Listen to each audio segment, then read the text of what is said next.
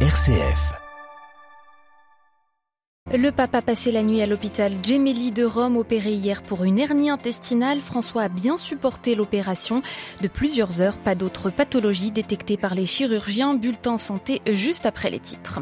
La pression du Dniepr s'accentue sur Kherson, au sud de l'Ukraine, après la destruction du barrage mardi. Les évacuations de milliers de riverains du fleuve continuent.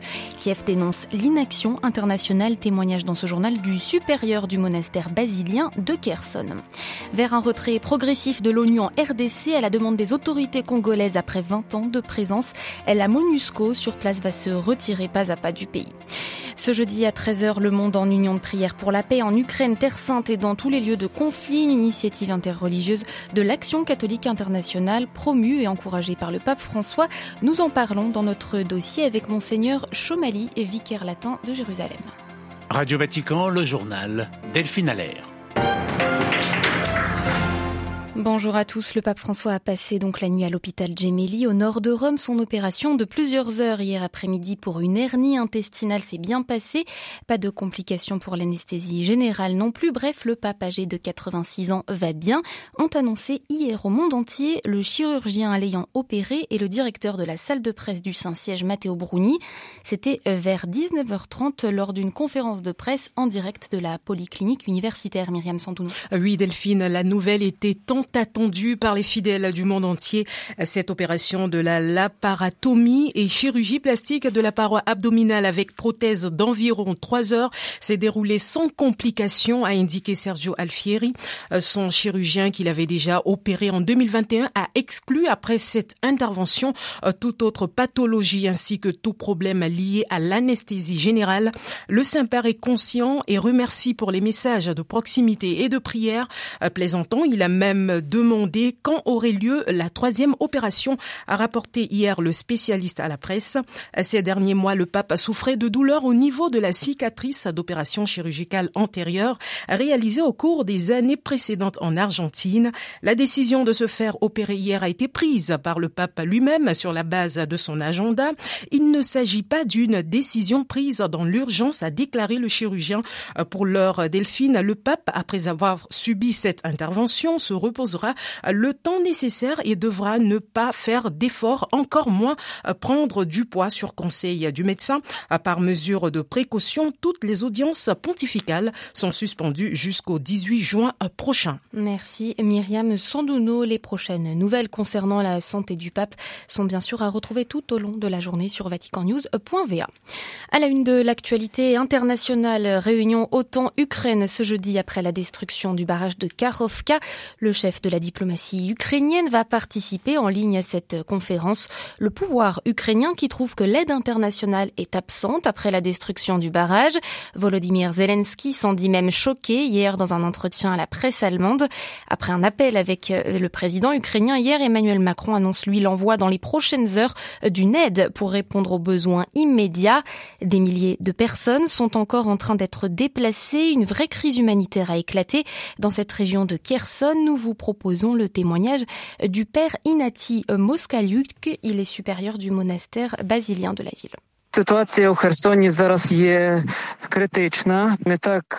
La situation à Kherson est désormais critique, peut-être pas tant à Kherson même, mais dans la région, dans les zones côtières situées au-dessus de la rivière Dnipro, car l'eau ne cesse de monter.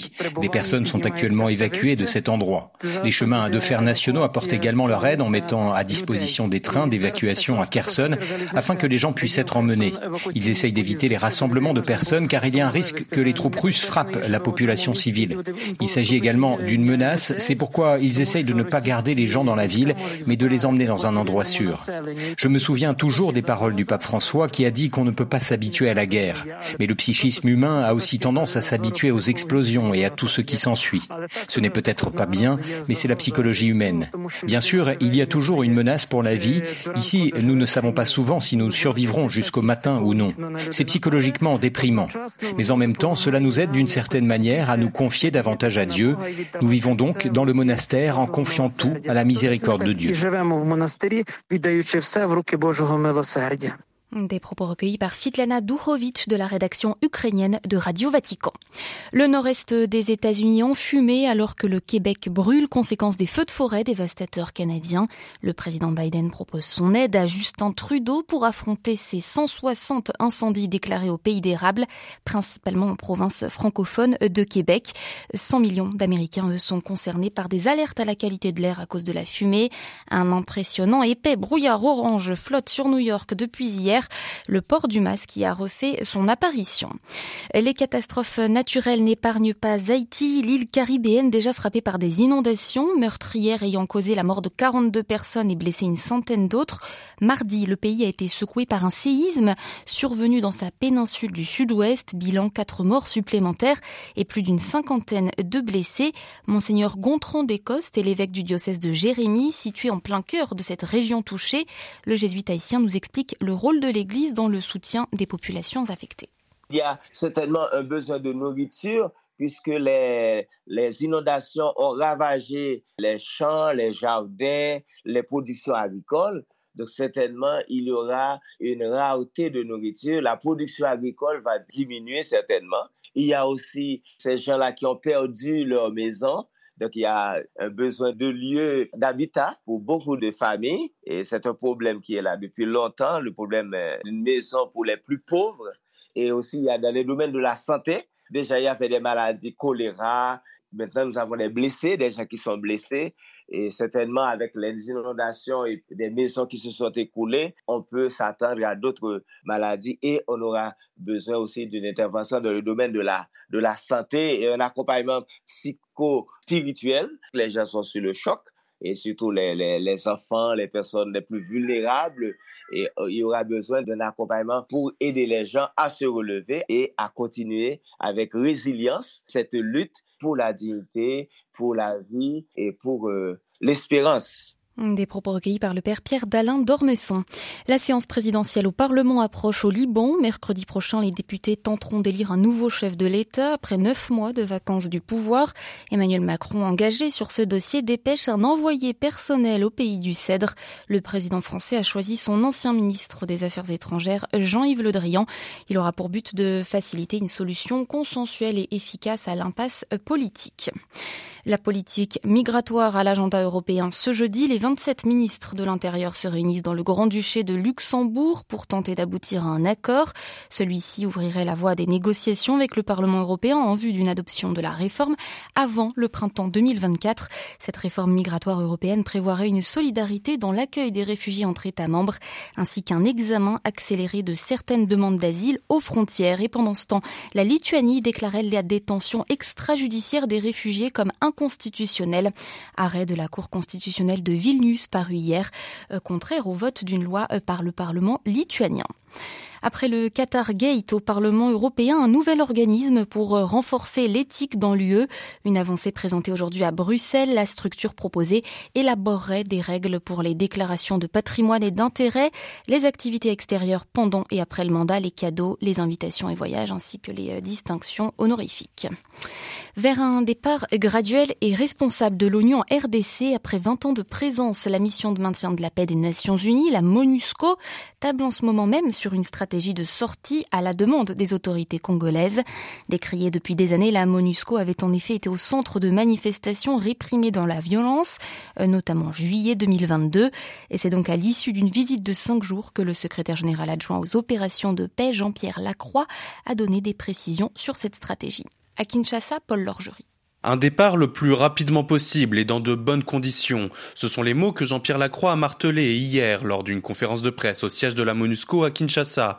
Depuis plusieurs mois, les réunions s'enchaînent entre autorités congolaises et fonctionnaires des Nations Unies pour trouver un terrain d'entente quant à une sortie, je cite, graduelle et responsable de la plus vieille mission de maintien de la paix, comme l'avance Jean-Pierre Lacroix. C'est une transition vers l'État congolais. Lorsque la MONUSCO continuera son processus euh, de départ graduel et un jour sera totalement parti du pays, les capacités et les moyens de la MONUSCO C'est pourquoi, lors de cette phase de transition, les casques bleus s'attacheront à garder des piliers essentiels dans des régions où plusieurs millions de personnes ont fui les combats entre groupes armés.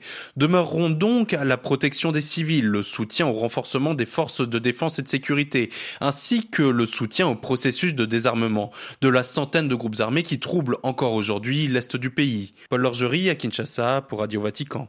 La réponse du pouvoir au trouble au Sénégal, le gouvernement Macky Sall annonce des enquêtes judiciaires immédiates sur une violence sans précédent survenue la semaine dernière dans le pays. 16 personnes sont mortes dans les heures avec la police dans des rassemblements de soutien à l'opposant Ousmane Sonko.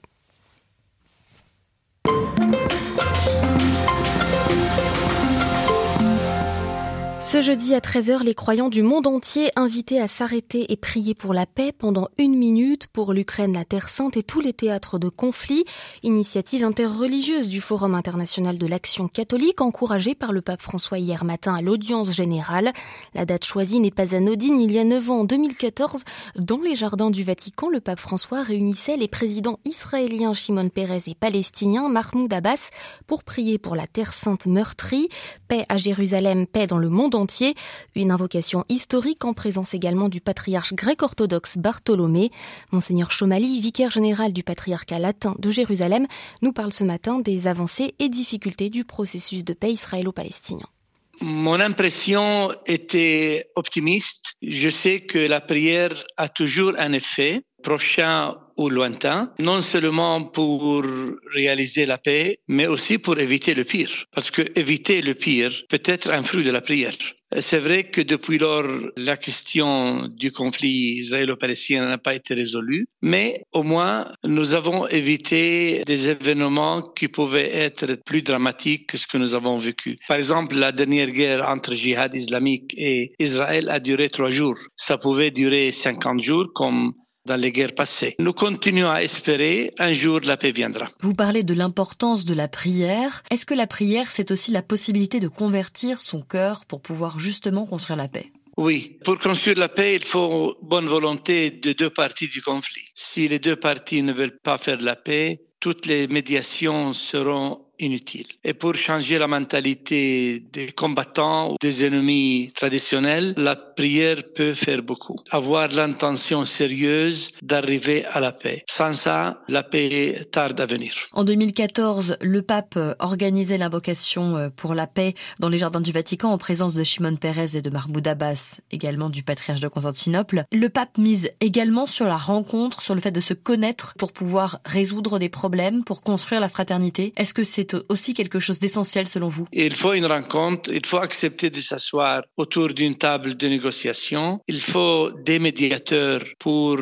assouplir les deux positions, même faire un peu de pression. Nous savons que beaucoup de problèmes ont été résolus. J'ai un exemple classique. L'Europe, après deux guerres mondiales, a retrouvé ce que existe aujourd'hui l'Union européenne, qui est un miracle. Mais ce miracle a eu lieu parce que trois euh, chrétiens fervents se sont rencontrés, un allemand, un français un italien, et ils ont voulu sérieusement faire la paix et faire l'Union européenne, qui est pour moi aujourd'hui un modèle de réconciliation. Et est-ce qu'il y a de telles personnalités en Terre Sainte? Qu'est-ce qui aujourd'hui empêche, bloque, fait obstacle à la paix? Et dans cette atmosphère de haine, de sang, beaucoup de violence, euh, c'est très difficile de s'asseoir sur une table de négociation. Nous avons un gouvernement de droite en Israël et nous avons par ailleurs Hamas chez les Palestiniens.